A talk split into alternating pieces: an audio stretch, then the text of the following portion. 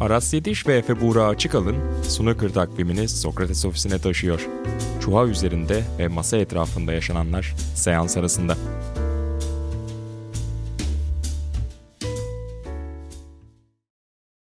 Sokrates'e hoş geldiniz değerli dinleyicilerimiz. Seans arasının 3. bölümünde. Sizlerle birlikteyiz. Ben Aras Yetiş, yanımda sevgili Efe Buğra Açıkalın var. Gerçi yanımda dedim ama aramızda bolca kilometre mevcut. Ama kalben yan yanayız. Ve sezonun son konuştuğumuzdan bu yana olup bitenlerine dair sohbet yapacağız. Konular yine birikti. En son bıraktığımızda Hong Kong Masters turnuvası oynanmıştı. Ronnie O'Sullivan kazanmıştı. Bugün buluştuğumuzda yine Ronnie O'Sullivan'ın kazandığı bir turnuvanın üstüne kayıt yapıyor gibiyiz. Yani yanlış anlaşılmasın. Ronnie O'Sullivan kazanınca biz podcast yapıyoruz gibi bir durum yok. Ama denk geldi diyelim. Efe hoş geldin. Hoş bulduk Aras. Gerçekten de söylediğin gibi sanki sipariş üstüne podcast çekiyormuşuz gibi oldu. Her çekim yaptığımızda Ronnie bir turnuva kazanıyor ama gerçekten o da bu sezon bir başka yani dünya şampiyonluğundan sonra gerçekten meydanı kimseye bırakmadı. Sanki bana biraz düşüşe geçer işte bir üçüncü vitesi alır gibi gelmişti ama tam gaz devam ediyor. Valla ağlıya ağlıya kazanıyor. e, niye kazanıyorum? niye dünya bir numarasıyım diye diye. Yani evet anlamak çok da mümkün değil ama işte biraz da sanki bilmiyorum kendisini mental olarak rahatlatmak için de öyle bir tavır takınıyor olabilir. Her ne yapıyorsa işe yarıyor görünene göre. Gayet iyi yapıyor. Şimdi tabii ilk üçlü taç turnuvasına çok yakınız sezonun. Birleşik Krallık Şampiyonası geliyor. Önümüzdeki hafta oynanacak. Yeni formatıyla oynanacak. Daha doğrusu eskiye yakınsayan formatıyla oynanacak. 2010 öncesi gibi. Ama öncesinde tabii şöyle bir geriye dönersek Kuzey İrlanda açık oynandı bu arada. Mark son şampiyondu. Kendi evinde çok istediği turnuvayı kazanmıştı bundan bir sene önce. Ve ünvan koruyan bir Mark gördük Belfast'ta. Ki bir önceki turnuvada da final oynamıştı. Britanya açıklar Ryan'da'ya kaybetmişti. Mark şu ana kadar sezonun Ronnie O'Sullivan'la beraber herhalde en iyi oyuncusu diyebiliriz değil mi? Katılıyorum. Hatta bence Ronnie'nin Şampiyonlar Şampiyonası'ndan ki zaferinin öncesinde bence sezonun açık ara en iyi oyuncusu Mark Allen'dı. Ki Judd Trump'a kaybetmesine ben oldukça şaşırdım. Ama tabii maçı izlediğimde e, sebeplerini daha net görebildim. Judd Trump'ın o gün yenilebilmek için gerçekten çok şeye ihtiyacı vardı. Yani muazzam bir Judd Trump. Hatta belki oradaki momentumla birlikte turnuvayı kazanabilir diye bekliyordum. Finalde bambaşka bir senaryo oldu tabii birazdan oraya geleceğiz ama Mark Allen kesinlikle sezonun en iyi oyuncularından bir tanesi şu ana kadar. Ben de açıkçası Mark Allen'ı çok beğendim yani zaten hani bunun ilginç bir tarafı yok. Sezon başından beri Mark Allen, Mark Allen diyoruz, üzerine konuşuyoruz. Kilo vermiş, kendini daha odaklı hisseden bir Mark Allen. Her zaman zaten en izlemeyi sevdiğimiz oyunculardan bir tanesi. Kuzey İrlanda açık turnuvasından aklında kalan başka bir şey var mı? Ya şunu kesin konuşalım diyeceğin. Yani açıkçası düşünüyorum. Bence Zoo'dan biraz bahsetmek lazım finalist. Yine yapamadı. Yine olmadı evet. Yapacak bir şey yok. Yani üçüncü kez final oynuyor. Bir tanesi shootout'tu gerçi kaybettiklerinden. Orada biraz daha şans faktörünün yukarıda olmasından bahsedebiliriz ama ikinci kez e, yıldız bir oyuncuya karşı final oynuyor ve tabii bir öncekine sıfıra karşı kaybetmişti. Orada hiç beklediğimizi bulamamıştık. Bu defa tabii evin favorisi Mark Allen'a karşı oynadı. Son şampiyon Mark Allen'a karşı oynadı. Büyük bir baskı ve maça muazzam başladı Zo. E, yani ben kazanacağına ihtimal vermiyordum. Dürüst olmak gerekirse genellikle snooker maçlarına böyle yaklaşmıyorum. Yani olabildiğince tarafsız bulmaya çalışıyorum ama yani Zoo'nun bu kadar faktör karşısında kazanabileceğine pek ihtimal vermemiştim. Ama o seansın ilk bölümünü gördükten sonra neredeyse fikrim değişti yani. Müthiş bir giriş yaptı. Sonra devamı gelmedi tabii. E ama yine de Zoo'dan komple bir oyuncu olarak bahsetmek lazım. Gerçekten ilerleyen yıllarda oyunun iki tarafındaki becerisiyle, dengeli oyun tarzıyla gerçekten yukarılara demir atabilecek seviyede bir oyuncu. Ben 2015'i hatırlıyorum Dünya Kupası turnuvasında çıkmıştı bu ikili. Çin'in B takımıydı o zaman. Benim de anlattığım ilk snooker finaliydi. Eurosport'ta banttan verilmişti sanıyorum ki ve başkasındaydı yayın ama alamıyordu bir şey oldu. Neyse telefon gelmişti bana anlatır mısın diye. Anlatmaz mıyım yani öyle bir çok büyük heyecanla gittiğimi hatırlıyorum ilk final. John Higgins ve Steven Maguire'a karşı oynamışlardı. Doğru. Yan Bingtao ile beraber. Ki yani hep genelde Çin'den gelen genç yetenek işte Shintong gibi oyuncular görmeye alışığız. Daha ofansif karakterli oyuncular görmeye alışığız. Hem Zhu hem de Bingtao daha komple oyuncular. Çok erken yaşta oyunun iki yönünü de dengeli şekilde oynayabilen oyuncular. Ki Bingtao geldi sayılır artık yani hatta geldi diyebiliriz. Üçlü taç turnuvası kazandı. Ama yani Ju Yerong da bence senin dediğin gibi kapıdaki oyunculardan bir tanesi. Bir sonraki sıralama turnuvası şampiyonu olmaya aday. Hani ilk turnuvasını kazanan oyuncu olmaya aday. 3 finaline bakıyorum şöyle. 4 frame kazanabilmiş 3 finalde. Hadi Evet. bir tanesi shootout zaten. Ama 9-0 tatsız bir yenilgi. Tabii ondan da tarihte tarihte 3 tane var. Bir tane Yan Bingtao yaptı. Yenildi yani. Yenilen tarafta oldu. Evet, Shintong. Yani Ee, işte Shinton. German Masters'ta. Sanırım bir, bir önceki de Steve Davis. Ta 80'lerden bir final diye hatırlıyorum. nadir olan bir şey profesyonel snooker'da ama sonuç olarak gayet iyi bir oyuncu ve zaten finale çıkma istikrarı bile gösteriyor. E, ne kadar hazır olduğunu artık. Ondan bir, bir vadede sıralama turnuvası şampiyonluğu bekliyoruz diyelim. Ben kişisel not olarak şunu eklemek istiyorum. Gerçekten Belfast keyifli. Yani orada gidip snooker izlediğim için söylemiyorum bunu. Ekran başından söylüyorum. Çok farklı bir havası var. Ben salonu da çok beğeniyorum. E, aşağıdan göründüğü kadarıyla. Oyuncular çok seviyorlar Belfast'ta Doğru. olmayı. Yani iyi snooker şehirlerinden bir tanesi oldu ve Mark Allen'ın da turnuva ile arasında bir ten uyumu var. Bu çok güzel bir şey. Yerel oyuncunun iyi oynaması her zaman renk katar. Seyirciyi coşkulandırır. O yüzden yani ben bir sonraki Kuzey İrlanda açığı da heyecanla bekliyorum. Vallahi açıkçası Kuzey İrlanda finalleri de düşündüğümüz zaman bu yıla kadar harika geçti. Ki zaten geçen bölümde sen enteresan bir istatistik paylaşmıştın. Hep Devam değil mi? oyuncular Evet. kazanmış diye. Evet. Mark Aynen, Allen devam. devam ettirdi onu. Fakat yani bu sene tabii o kadar çekişmeli bir final olmadı ama öncekileri düşündüğümüzde işte Judd Trump, Ronnie O'Sullivan finali bir defa. Üç kere üst üste. Sonra Mark Allen, John Higgins finali geçtiğimiz sene gerçekten o da yani Şey tarihe çok geçen bir iyiydi. maçtı. Yan Bingtao, Mark Williams finali de çok iyiydi. Evet. Hatta Yan kazansa Ronnie O'Sullivan'ın rekorunu kırıyordu. En 93 genç. senesindeki en genç sıralama turnuvası şampiyonu. Geri dönüşle kaybetti. O da iyiydi mesela. İlk final Mark King, Barry Hawkins. O da inanılmaz bir maçtı. Onu da bir şans eseri ben anlatma fırsatı bulmuştum. Akşam seansını. Müthiş müthiş bir maçtı. Yani çok duygusaldı. Çok dramatikti. Profil olarak bakıldığında ya böyle sıralama turnuvası finali mi olur diyebilirsin bir an için. Çünkü Barry Hawkins de o zaman. Bu Barry Hawkins değildi. Ama güzeldi. Turnuvanın bir havası var yani. Evet yani Home Nations turnuvalarını ben genel olarak seviyorum. Bir tek sanki orada İngiliz açık. Kimlik bulamadı kalıyor. o. Çünkü yer Hem bulamadı kendisine.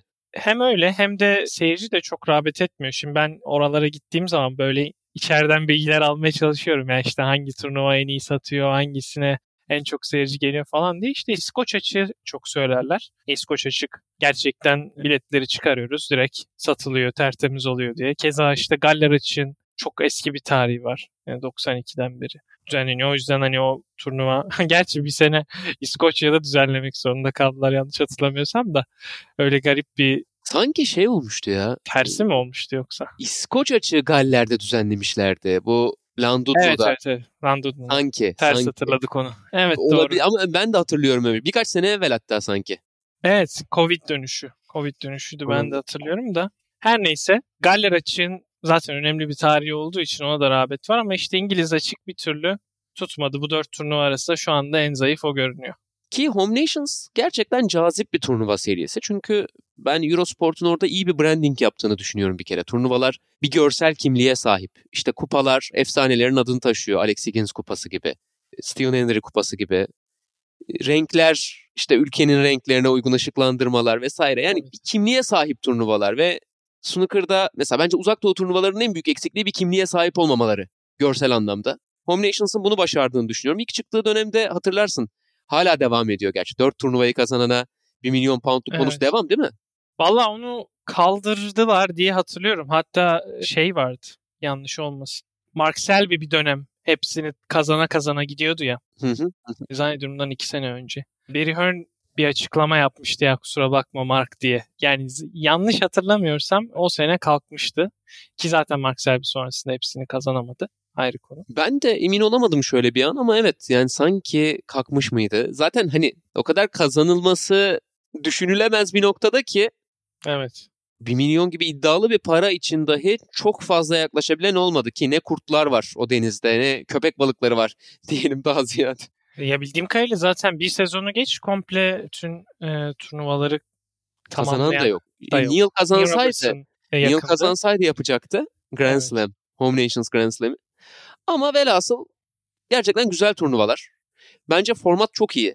Çok uzun başlamıyor. İdeal bir uzunlukta gidiyor bir yere kadar. Sonrasında maçların ağırlığı arttıkça kademeli olarak işte 9 frame üzerinden çeyrek, 11 frame üzerinden yarı, 17 frame üzerinden de final oynanıyor. Bence o kademe de iyi. İyi yani genel olarak. Yani Eurosport ekranlarına bekliyoruz diyelim. Reklam yapalım. Yani tek zayıf nokta olarak belki prize money söylenebilir. Yani bu kadar hani reklam yapılan, bu kadar kuvvetli brandingi olan bir turnuvalar serisi için bence ödül miktarı biraz az yani. 75. 70 bindi. 80'e çıkardılar 80. sanırım bu sene. Yani biraz zayıf kalıyor nereden baksan şimdi. Patrona iletiriz bunu da. Evet. mesaj olarak söyleyelim. Şimdi arada bizim için önemli bir turnuva oynandı. Türkiye Şampiyonası'nın final etabı oynandı İstanbul'da. Champion of Champions'a geçmeden önce onu konuşalım. E, o turnuvadan da biraz istersen bahsedebilirsin şöyle tarihçesinden. Çok uzun mazisi olan bir turnuva değil zaten. Seviyenin yıllar içinde ileriye gittiği bir turnuva. E, İsmail Evet. Türker ve Enes Bakırcı finalde karşılaştılar. Zaten finallerin gediklisi ikili. Evet yani ikisi de sağlıklıysa, ikisi de katılabildiyse genelde bu ikiliyi finalde görüyoruz. Bu sene farklı bir format denendi. Genellikle senede bir etap veya iki etap olurdu. E, Bu sene ilk defa üç etaplı bir format denendi. Hatta ilk etabında ben de vardım. Birkaç gün orada bulunma fırsatı Oynadın mı? Hayır. Katılmadım ama aslında yani ka- katılada katılınabilir. Yani hatta buradan da bir çağrı yapalım. Gerçekten böyle oynayan, oynamak isteyen insanlar varsa, kendilerini böyle geliştiriyorlarsa kapalı kapılar ardında yani turnuva başvuruları açıldığı zaman ben kesinlikle başvurmalarını tavsiye ederim. Çünkü güzel bir tecrübe. İnsan verdiği emeğin karşılığını almak ister ki bir de hani Türkiye'de ne zaman öyle en azından ciddiye yakın bir ortamda maç yapma fırsatı buluyorsun. Sonuçta bence çok önemli bir şey. Tabii seviye profesyonel seviyenin uzağında haliyle amatör oyuncular oynuyor. Türkiye'de ortalama 70-75 civarı e, bir oyuncu katılıyor her sene turnuvaya. Bu sene de işte söylediğim gibi 3 etap e, yapıldı. 1 ve 2. etaba zannediyorum geçtiğimiz senenin başarılı sporcuları katılmadı. Son etapta 10 oyunculu bir düzen vardı. 1 ve 2. etabın başarılı oyuncularının bir kısmı final etabına transfer oldular ve işte geçtiğimiz seneden gelen oyuncularla birleşerek final etabını oynadılar ama yine İsmail ve Enes'i gördük finalde. Bu sene farklı olarak bence çok önemli bir gelişme olarak TRT Spor Yıldız'da yayınlandı final mücadelesi. Bakalım yani Türkiye'de kesinlikle bence bu kadar snooker'a önem veriliyorken profesyonel bir turnuva gelmişken hatta şu anda oynanan ikinci kez IBSF Amatör Dünya Şampiyonası gelmişken amatör seviyenin de amatör oyuncuların da daha yukarı çıkması gerekiyor. Daha çok oyuncu bulmamız gerekiyor ki e, sporun temelleri sağlam şekilde atılsın ve kim bilir bundan 10-15 yıl sonra iddialı bir profesyonel oyuncumuz ana turda olsun. Değil mi? Şüphesiz. Şüphesiz ve turnuvanın oynandığı, final etabının oynandığı e, Frame kulübünden de bahsedebiliriz. E, Orada gerçekten Mecidiyeköy'de Profil Al- Alışveriş Merkezi'nin alt tarafında bu kulüp imkanları çok iyi. Oldukça kaliteli masalar var. Gidip profesyonel snooker deneyimine yakın bir snooker deneyimi yaşamak mümkün. Yakın zamanda yeni pool masaları da geldi. Sanıyorum ki takip ettiğim kadarıyla ben henüz gitme şansı bulmadım. Yenilenmiş haline yeni pool masalarını görmedim ama sosyal medyadan takip ediyorum. Tabii ki başka kulüpler de var, başka bilardo salonları da var ama Frame'de bu deneyimi tadabilir dinleyicilerimiz. Mutlaka ki çünkü zaten star masa bulmak çok kolay değil. Zannediyorum İstanbul'da 6 tane olabilir. Yanlış saymadıysam kulüplerde. Ankara'da da 2 tane var. Frame'de şu anda number 10 çuhalar var. Ee, başka hiçbir yerde olmayan bildiğim kadarıyla. İşte profesyonel seviyede kullanılan yani Turkish Masters'tan gelmişti ilk başta. Gerçekten farklı bir deneyim. Ben ben bir iki kez oynama fırsatı buldum. Nitekim Q-Zone'larda da birkaç kez üzerinde oynamıştım. Farklı bir deneyim. Kesinlikle e, bir snooker severin hayatında bir kere de olsa görmesi gereken bir şey. Aynen öyle. Enes'i de tebrik edelim şampiyonluğu için. O üçüncü Evet. kez şampiyon oldu. Tüm tüm zamanlar listesinde bir, bir birinci sıraya yerleşti diyebiliriz Enes için. Öyle ki gerçekten seviye olarak diğer rakiplerinden çok ayrıldıkları için de genelde onların yolu kesiyor. Zaten tevekkeli değil yani Turkish Masters'ta da wildcard alan oyuncular onlardı. En Evet. seviye olarak üstte görülen oyuncular onlardı. Bunu da kanıtlıyorlar bu şampiyonlarda. Mutlaka ki öyle evet. Yani enteresan oyuncular aslında onları da böyle analiz etmek hoşuma gidiyor. Çünkü Enes ve İsmail gerçekten birbirinden çok farklı oyuncular. Enes böyle daha metodik. Tekniğinin üzerine daha çok düşen, biraz daha nasıl diyeyim, böyle John Higgins vari oynamaya çalışan bir oyuncu. İsmail tam tersi biraz daha sezgisel, daha çok deneyen, zorlayan, daha agresif bir oyuncu. Ama Aslında, o da işte yani ama mesela tanışınca da birebir de hani aslında Enes'in daha çılgın bir oyuncu olmasını beklersin masada. Evet. İsmail ve daha sakin mizaçlı çünkü. Evet. oyunları ve karakterleri de biraz zıt gibi birbirlerinden. İkisi de çok iyi insanlar tanışma fırsatı bulduk. Gerçekten keyifliler. Ama dediğim gibi yani oyunlar ve karakterler arasında senin az önce açtığın gibi hafif de bir zıtlık var. Kesinlikle ki yani bence bu mücadeleleri daha keyifli kılan taraf bu işte yani. İşte metodik yaklaşım mı kazanacak yoksa daha sezgisel oyuncu mu kazanacak diye her sene değişiyor ama işte bu sene kazanan Enes oldu. Evet.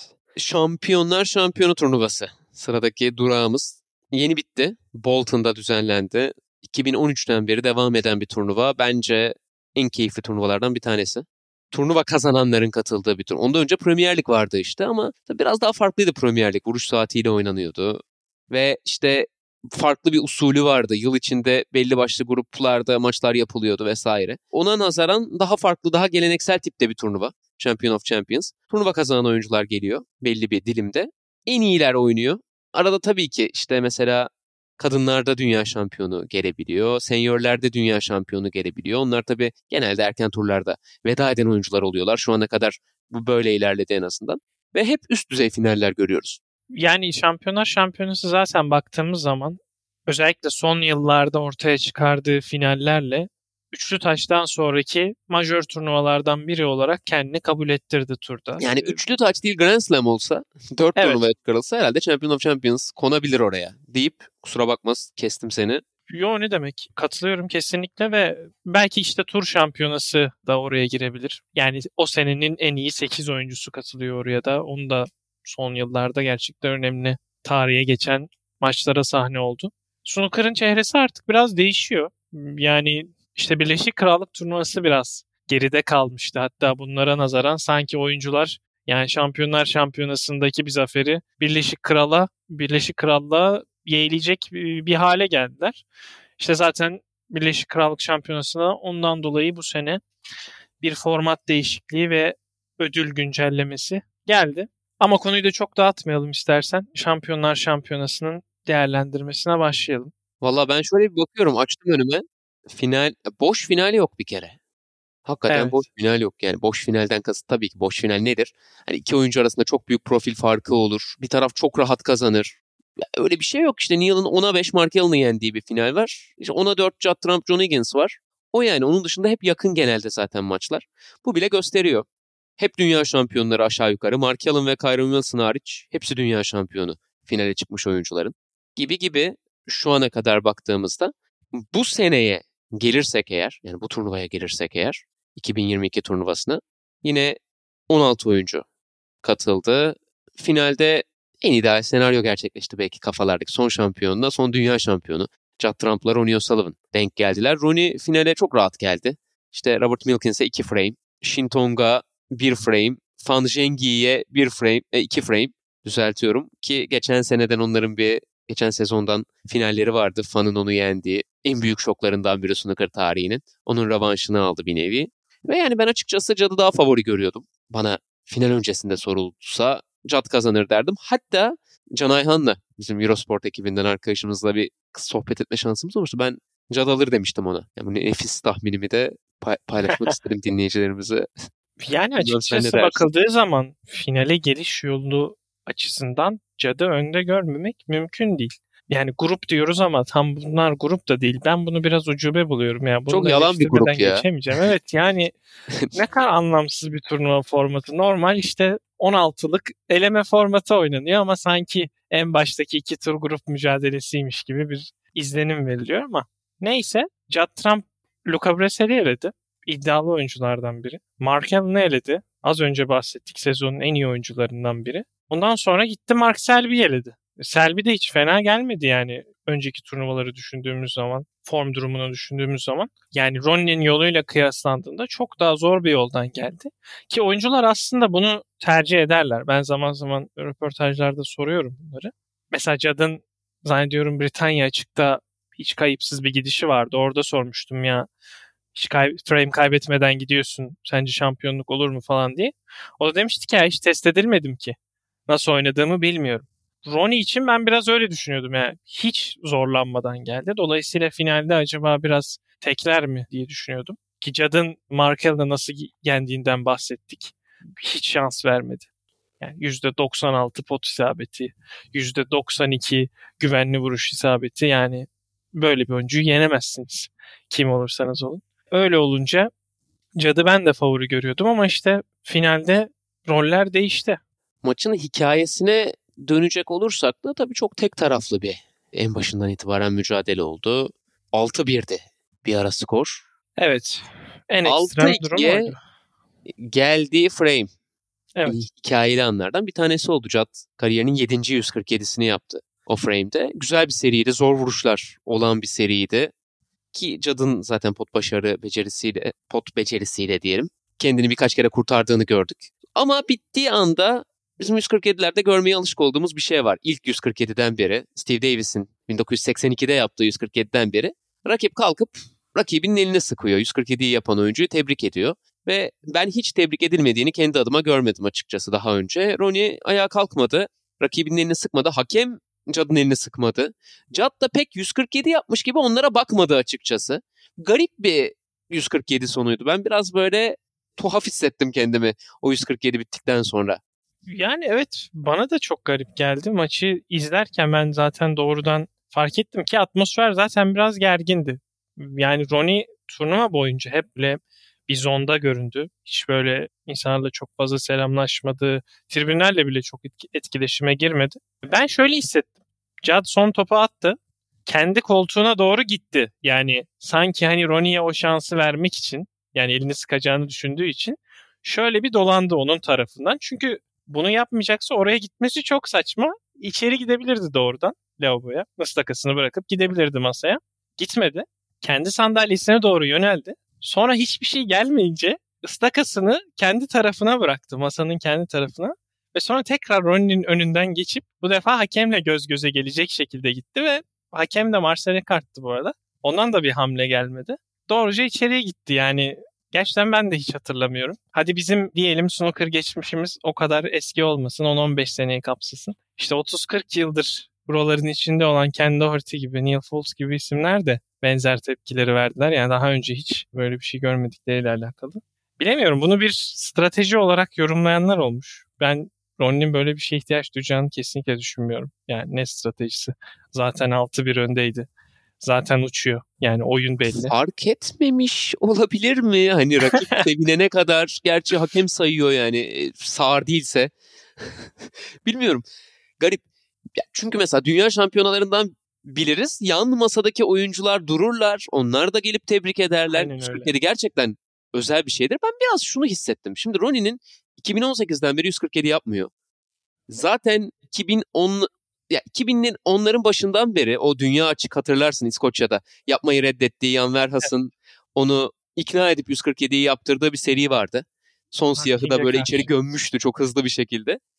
Zaten 147'ye eskisi kadar çok ödül verilmediği için Ronnie'nin 147 ile arası çok iyi değil son yıllarda. Ve 147 eskisi kadar özel bir şey değil. Artık yani bu sezon kaç tane yapıldı?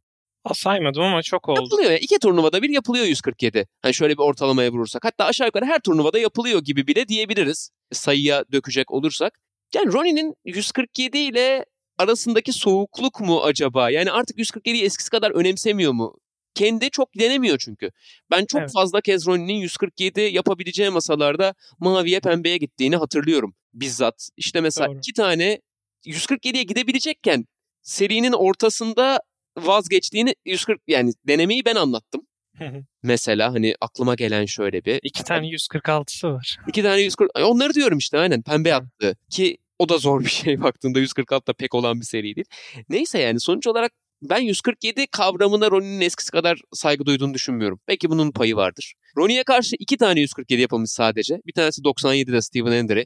Decider'da yapılmış bir 147. Orada kaçınılmaz tabii rakibinin elini sıkması. Çünkü maç bitiyor. Zaten Hendry de demiş bunu. Yani benim elimi sıkmıştı ama orada zaten maç bitiyordu. Sık, sıkmak durumundaydı. E, diğeri de Jad. Bu Ronnie'nin aslında ne kadar büyük bir baskı unsuru oluşturduğunu gösteriyor rakipler üzerinde. Sadece 247 yapılabilmiş olması. Kesinlikle. Hatta bununla alakalı şöyle bir hikaye vardır. Hendry onun karşısında Decider'da maksimum yaptıktan sonra Ronnie böyle bunu bir nasıl diyeyim bunu bir misyon ediniyor kendine ve o yıllardan beri işte snooker'ı takip etmekte olan birkaç basın mensubu abimizden ben bunu dinlemiştim. Sürekli böyle kafasında bunu tutuyor ve dönem dönem denemeler yapıyor, başaramıyor zannediyorum. İşte nihayet Mark Selby karşısında başarıyor ve rahatlıyor şeklinde dinlemiştim onlardan da özel bir detayıyla ama evet kesinlikle Ronnie'ye Ronnie karşı 147 yapmayı geçtim. Ronnie'nin oturduğu sandalyeye karşı sarıyı atmak bile bazen çoğu oyuncu için zordur. Cad dün attı. Evet. Yani orası doğru ama ben şeyi hatırlıyorum mesela bu çiftler turnuvasında. Ryan Evans ne zaman yüzünü Ronnie'ye dönse top kaçırıyordu. Ki partneri olmasına rağmen. Gerçekten Ronnie'nin böyle bir aurası var. Saygı duymadığından olabilir 147'lere senin de dediğin gibi. Ya da işte zonda olduğu için tamamen kafasını verdiği için hiç oradan çıkmayı lüzumlu görmediği için de olabilir. Ya da hiçbir şey de olmayabilir arkasında. Ronnie o kadar o an kafasına eseni yapan bir karakter ki. Evet. T- tahmin yürütemiyorsun. Zaten onun kendi içinde bir tutarlılığı yok. Dolayısıyla bizim tutarlı bir şey söylememiz çok zorsa en fazla tahmin edebiliriz. Ama yani ben Ronnie'nin Cad'a saygı duymadığı tarzında yorumlar okudum. Hiç ona kesinlikle katılmıyorum. De katılmıyorum. Cad'a çok büyük bir saygısı var. Sürekli mesela en basitinden son Kuzey İrlanda açıkta Eurosport stüdyolarında şundan bahsediyordu. Cad gibi yani Cad'dan sonra oyunu domine edebilecek kapasitede bir genç oyuncu gelmedi mesela. Shintong iyi ama bir Cad değil. Cad'a sürekli evet. olarak saygısını belirtiyor. Ben kesinlikle Cad'a kişisel bir saygısızlık olarak bunu düşündüğünü ve yaptığını bilmiyorum, inanmıyorum buna. Ama tuhaf gözüktü mü? Şüphesiz tuhaf gözüktü. Yani tebriksiz bir 147. Belki bundan sonra Ronnie'nin açtığı yolda tebriksiz 147'ler görürüz. Olabilir neden olmasın ama ben şahsen bir görmek rengidir. istemem. Bir rengidir yani o 147 sonrası kalkıp el sıkışma olayı. Ki Tony Dragon'un mesela meşhur Sarıldığı değil mi? Sarılmaları White'la? vardır. Yani Tony Drago ne zaman bir 147 olsa Tony Drago'yu orada görürsünüz. İlk kutlayan odur her zaman. Ya ben bu tarz kareler görmek e, benim daha çok hoşuma gider. Kesinlikle. Seriye dönecek olursak aslında benim orada tam da az önceki konuyla bağlantılı bir şey söylemek istiyorum. Bugün de yazıda bahsettim. Sanırım 8. siyah. 8. siyahtan önce Cad bir tane kırmızı attı.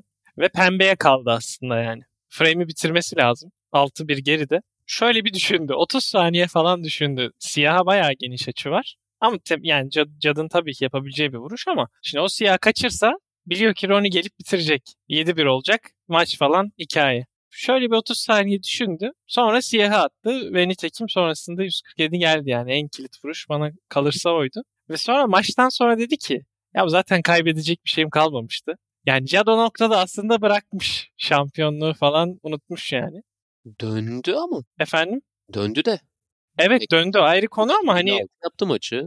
o, o anki psikolojisini Evet, evet. açıkladı yani. Ben şampiyonluğu falan düşünmüyordum artık. En azından hani ya Ronnie'ye karşı da bir finalde 147 yapmış olma başarısını CV'me yazayım diye yaptım diye bir ifadesi oldu.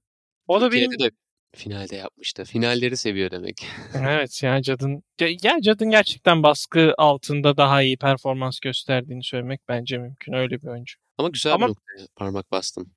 Evet yani o, o noktada umudunu kaybetmiş olması bana enteresan geldi ki nitekim dediğin gibi 7-6'yı yakaladı sonra ama ya işte bu tarz maçlarda şöyle bir problem var. Farkı bu kadar açtırdığın zaman özellikle karşındaki adam genç bir oyuncu değilse, tecrübesiz bir oyuncu değilse, buraları biliyorsa e sonsuza kadar o attığın toplar içeri girmeyecek. Çünkü Cad'ın olayı şu değil mi? Yani farkı kapatmak için ne yapacak? Bulduğu ilk fırsatta içeri girecek uzun mesafeden ve masayı temizlemeye çalışacak. Bunu yaptı nitekim 147'den sonra yakaladığı momentumla yaparak farkı kapattı ama e, 7-6 oldu. Bir top kaçırdı, masayı temizledi Ronnie. Sonra bir güvenlik vuruş kaçırdı ertesi frame, masayı temizledi. Bir tane daha uzun top kaçırdı ma- maç bitti yani. Yani bunlar hata bile diyemiyorum, yarım hata. Yani Zaten çok zor o baskı altında vuruşlar ama işte çok fark açtırınca maalesef kurtlara karşı maç kazanmak çok zor. Ronnie Judd finallerinde de epey bir Judd Trump üstünlüğü vardı son dönemde. Dünya şampiyonasıyla beraber onun da seyri değişti biraz. Şimdi Champion of Champions finaliyle beraber arka arkaya iki finallik bir seri yapmış oldu Ronnie ki onun en büyük rakibi diyebiliriz şu anda herhalde. Yani tabii ki tarihsel anlamda John Higgins daha büyük rakibi. Eşleşmelerin ağırlığı bakımından Mark Selby daha büyük rakibi oynadıkları maçların. Ama bir yandan da form durumuna bakılırsa eğer bir oyuncu Ronnie'nin karşısına çıkarılacaksa o oyuncu Judd Trump olur. Son Dünya Evet. Şampiyonası'nda bu anlamda çok ideal final oluşmuştu. Ve en büyük rakibine de tekrar ben buradayım demesi, aralarındaki maçlardaki o psikolojik üstünlüğü geri alması bence Ronnie'nin 47 yaşında herhalde yaptığı çok özel bir şey. Yani şöyle bir noktadan yaklaşmak istiyorum ben de. Şimdi snooker'daki son 4-10 yıla baktığımız zaman yani 90'lardan itibaren Ronnie hep oralarda var. Ronnie'nin karşısında 90'larda Stephen Hendry var. Evet tabii ki Stephen Hendry 90'ları domine etti ama işte hala daha orada önemli finaller. Mesela işte ilk kazandığı Birleşik Krallık Şampiyonası gibi. Bir Ronnie Stephen Hendry rekabeti orada doğuyor ama tabii Ronnie buradan önde olan taraf olarak çıkamıyor doğal olarak. 2000'lerden itibaren işte kendi jenerasyonunun çıkışı var. Orada özellikle Johnny Higgins'le arasındaki rekabet parlıyor. Çünkü biliyorsun zaten Mark Williams'a karşı çok muazzam bir karnesi var. E, 2010'larda bu defa Mark Selby diye bir adam çıkıyor. Bu defa Ronnie onunla eşleşmeye başlıyor. Hem karakter olarak hem oyun seviyesi olarak. E, 2020'lerde de bu defa yeni jenerasyonun işte en önde gelen oyuncusu Judd Trump'ı görürüz. Yani değişmeyen figür Ronnie olarak kalıyor ama işte 4 tane 10 yılda 4 tane oyuncu değişiyor. Yani bu da çok muazzam bir şey. Yani başka bir sporda bunun bir örneği var mı bilmiyorum. Rob Walker dedi ya akıyorsun baba. ben 30 yıldır akıyorum dedi. Ya çok hoş diye çok karizmatik bir söz gerçekten. Yani ya. Ronnie Ben sen böyle- eğer, Ronnie sen Evet. eğer bunu dersin. Kimse de çıkıp kardeşim sen ne konuşuyorsun diyemez. haklı ego gerçekten başka bir karizma. Yani Ronnie pek bu yönünü göstermezdi. Ama Genelde son şüphecidir. yıllarda Genelde oyununa da çok skeptik yaklaşır. Kendini Evet. çok fazla övmez. Şöyle böyleydim der. Fena oynamadım der. Ama ya arada da yakışıyor bunlar dediğin gibi. Sen tweet Evet. de atmışsın zaten. Evet, Bu arada evet. bundan da bahsedelim. Hani yazıda bahsettim dedin az önce. Senin yazılar Red and Black Snooker Instagram hesabında. Güzel Evet. analizler yapıyorsun maç sonraları. işte özel içerikler üretiyorsun. Oyuncuların güçlü yönleri, zayıf yönleri gibi bir serin var son dönemde. Onu da görmek isterse dinleyenlerimiz. beklerim tabii ki. Bolca Yani- reklam yaptık. evet. Ama yani her gün her gün mutlaka bir şeyler yazmaya çalışıyorum. Bu gerek oyuncu röportajları oluyor, gerek maç analizleri oluyor, gerek benim ürettiğim başka içerikler oluyor. Beklerim mutlaka evet. O zaman bir Ronnie O'Sullivan zaferiyle daha buluşmak üzere veda edelim. ne yapalım? Ee, ufak ufak kapatalım. Vallahi Birleşik 8 Krallık numarayı kazanırım dedi. Yani ki en büyük Evet. favori olarak girecek zaten ona şüphe yok. Ama bildiğimiz bir şey varsa da Ronnie ile alakalı Ronnie O'Sullivan, Ronnie O'Sullivan'dır. Gider alakasız bir oyuncuya da yenilebilir turnuvanın Evet. en başlarında. Ama yeni Birleşik Krallık Şampiyonası formatı belki biraz daha ona iyi gelir. Daha iyi hisseder eşleşmeler vesaire. Çünkü ikinci turdan itibaren diyelim en azından daha yüksek profilli eşleşmeler görmeye başlayacağız. Önümüzdeki hafta, bu hafta sonu başlıyor. 12'sinde başlıyor. Cumartesi günü başlıyor. Sonrasında e, bir sonraki pazara kadar devam edecek sezonun ilk majör turnuvası. Biz de zaten buluşuruz yani hem turnuva sırasında belki yaparız hem turnuva sonrasında bir tane yaparız. E, majör turnuvalarda çünkü daha fazla malzeme oluyor. Konuşuruz. Hatta belki bir bölümde de seyircilerden sonra seyirci demeyeyim, dinleyici diyeyim tabii. Onlardan sonra alırız ağız alışkanlığı. Öyle bir ilerleriz diyelim. Efe ağzına sağlık Teşekkür ederim. kapanışı yapalım. Seans arasının 3. bölümünde beraberdik. Snooker sezonu devam ettikçe biz de sizle buluşmayı sürdüreceğiz. Ben Aras Yetiş, Efe Buğra Açıkalın'la beraber. Sizlere hoşçakalın diyoruz. Bir başka yayında görüşmek üzere.